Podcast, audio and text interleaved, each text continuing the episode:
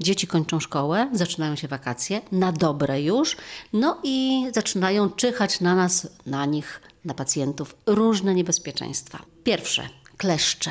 Co zrobić, jeśli się taki przyczepi? zapobiegać, czyli stosować wszelkie dostępne repelenty. Można bardziej naturalne na bazie olejków eterycznych, odzież, która ich nie zwabia, tak? Skarpetki, kołnierzyki, bo kleszcze wnikają reagując na ciepło naszej skóry. Ale jest gorąco, to jak się nie rozebrać? Lekkie, przewiewne, tak jak noszą w Arabii Saudyjskiej. Natomiast jak już się kleszcz przyczepi, najważniejsze, żeby usunąć go najszybciej jak się da. Ponieważ jeśli usuniemy go przed e, 20-24 godzinami, to ryzyko, że przeniesie chorobę jest stosunkowo małe. Samemu usunąć, czy też jechać na szpitalny oddział ratunkowy, co się zdarza bardzo często. Najlepiej spróbować usunąć samemu. Mamy takie ładne kleszczołapki, podważyć kleszcza delikatniutko, wyciągnąć. Bardzo dobrze jest to spryskać potem jakimś środkiem odkażającym i obserwować. Nie wyciskać, nie dłubać nawet jeśli zostanie jakieś jedno odnóże, żeby nie rozdrapywać tej rany. Po prostu po usunięciu kleszcza obserwować. Jeżeli- Kleszczo, kleszczołapka. Takie, takie fajne urządzenie jak złamana karta kredytowa z nacięciem. Bardzo dobrze się tym usuwa zarówno u ludzi, jak i u zwierząt. No i tyle. Usunąć, obserwować. Niektórzy mają metodę wykręcić.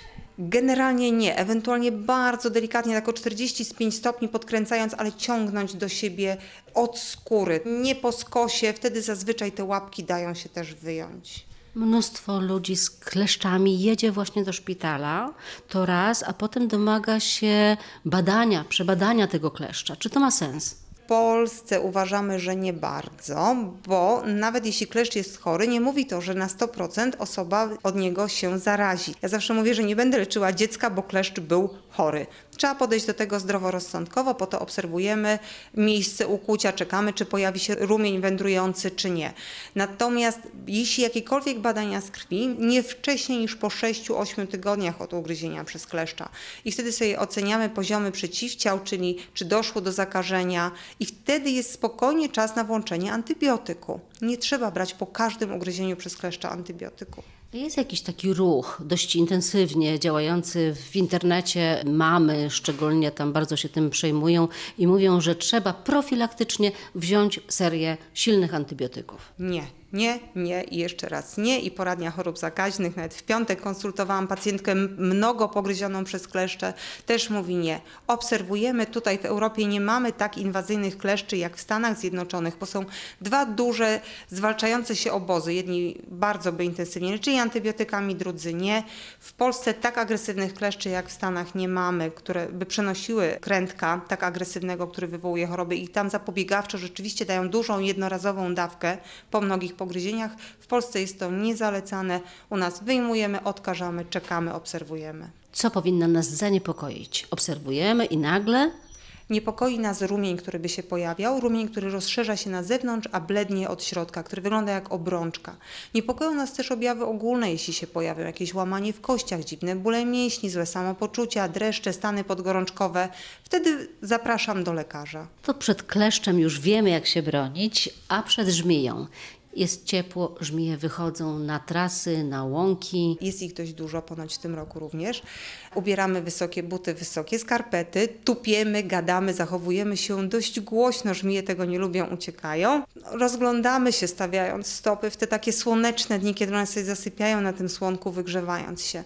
Jeżeli żmija nas ukąsi, najważniejsze jest zachować spokój. Trzeba kończynę trzymać poniżej poziomu serca i jeśli mamy chłodne coś, butelkę z wodą, coś chłodnego, żeby przyłożyć, żeby spowolnić wchłanianie się tej toksyny i zapewniamy spokój tej osobie, bo ukąszenie jest w ogóle bolesne, więc jeśli to jest dziecko, emocji jest zaraz bardzo dużo, to będzie wszystko przyspieszało wchłanianie toksyny.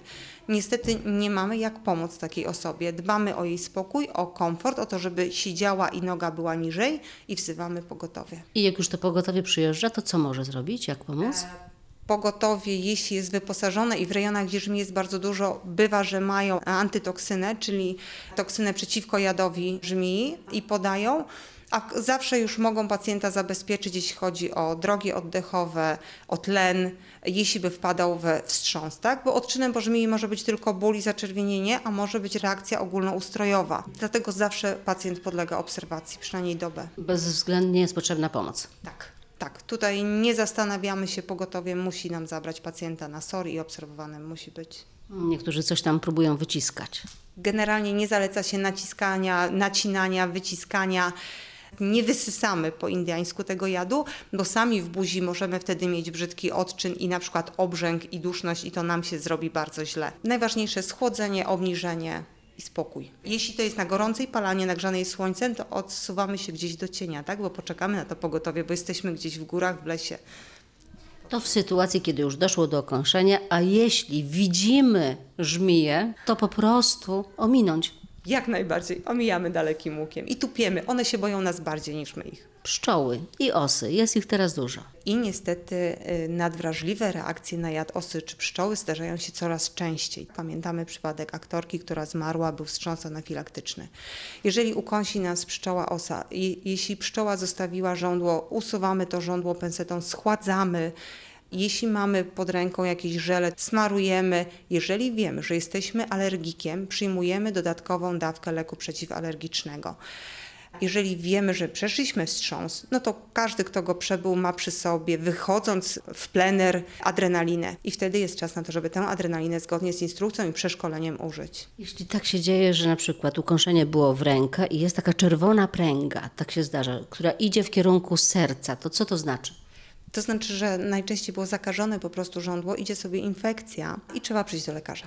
I puchnie. Trzeba z tym przyjść do lekarza po prostu. Już nic w domu nie kombinować, okładów z cebuli czy innych rzeczy, tylko zgłosić się do poradni. Jeśli to jest dzień roboczy do lekarza rodzinnego, jak nie, to nocna czy świąteczna pomoc. No i mamy jeszcze jedno niebezpieczeństwo związane z wakacjami słońce. Już naprawdę teraz e, naprawdę mocno świeci. Słońce to jest kilka problemów. Raz możemy dostać udaru słonecznego, czyli nosimy czapki, nosimy chustki na szyi, bo kark czasem bywa też źródłem przegrzania. Dużo pijemy chłodnych płynów, najlepiej wody, nie słodziutkie napoje. Jeżeli się nam zdarzy udar słoneczny, przechodzimy w cień, bierzemy chłodny prysznic, bardzo dużo chłodnej wody pijemy. Natomiast druga rzecz to są oparzenia słoneczne. Oparzenia słoneczne, które są czynnikiem predylekcyjnym do wystąpienia czerniaka skóry.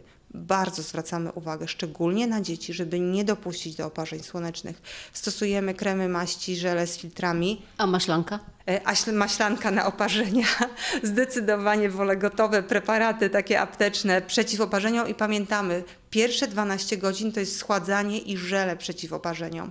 Natomiast potem, kiedy skóra zaczyna się ściągać, to już nie preparaty w formie żeli, tylko natłuszczające, kremy, pianki, bo jak na taką skórę, która się ściąga, dołożymy jeszcze ściągający żel, to to dużo bardziej boli. Natomiast druga rzecz to jest jeszcze trzecia, to jest opalanie się takie na zabój, jak to kiedyś panie piękną, aż czarną opalanicę przywoziły, to z kolei grozi rakiem skóry, czyli też tego już nie robimy. Korzystamy ze słońca z umiarem. Wakacje to też taki czas, e, że naprawdę już teraz często słyszymy o utonięciach. Widzimy taką osobę, która się topi, no to właściwie ratownicy powinni tutaj odpowiedzieć, ale pani doktor, takie podstawowe rzeczy. Ten rok, jeśli chodzi o utonięcie, już jest tragiczny, jeden z najgorszych. Jeśli to jest rzeka, bardzo uważamy, bo wiry są niebezpieczne. Jeśli sami nie mamy zabezpieczenia, nie skaczemy na pomoc, bo potem są dwie, trzy ofiary po kolei każdy. Jeżeli w jeziorze widzimy osobę, która się podtapia, staramy się ją wyciągnąć, ale najważniejsze jest bezpieczeństwo ratownika, bo taka osoba w szoku potrafi nas wciągnąć pod wodę. Jak nam się już uda osobę wyciągnąć, patrzymy, czy ma oddech, staramy się uwolnić ją od wody, którą nabrała do buzi, do płuc, gdzieś pomóc jej to odkasłać, jeśli daje radę.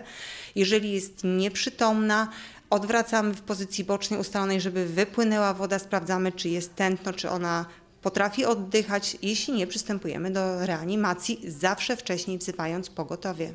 Nad wodą, nad jeziorem, nad rzeką trudno o defibrylator, ale w mieście tych urządzeń jest coraz więcej. Dzisiaj rozmawialiśmy o tym w radiu właśnie. Jak pytam o to, ile razy zostały użyte, to okazuje się, że na palcach jednej ręki można policzyć. Co pani doktor sądzi o tych defibrylatorach w miejscach publicznych? Czy one rzeczywiście mogą być dla nas przydatne, mogą ratować życie? Są na pewno przydatne i na pewno ratują życie. Na szczęście nie ma tak dużo przypadków, żeby były nam potrzebne, ale te nagłe zatrzymania krążenia, które występują tutaj w miejscach publicznych, to defibrylator jest tym, co naprawdę ratuje życie. I nie możemy zaszkodzić raczej. Osobie, która straciła już rytm serca, nie zaszkodzimy na pewno. Bardzo tylko pilnujemy, żeby nikt pacjenta nie dotykał. Dlatego jest ta taka ostra komenda, proszę nie dotykać pacjenta, tak? Upewnij się, że nikt go nie dotyka, zanim puścisz impuls. Samo urządzenie wydaje bardzo jasne polecenia, raczej trudno tam popełnić błąd. Tam się nie da popełnić błędu. Polecenia są, komendy są proste, krótkie i absolutnie jasne. Tylko trzeba się uspokoić, bo tutaj nerwy też bardzo dużo grają rolę.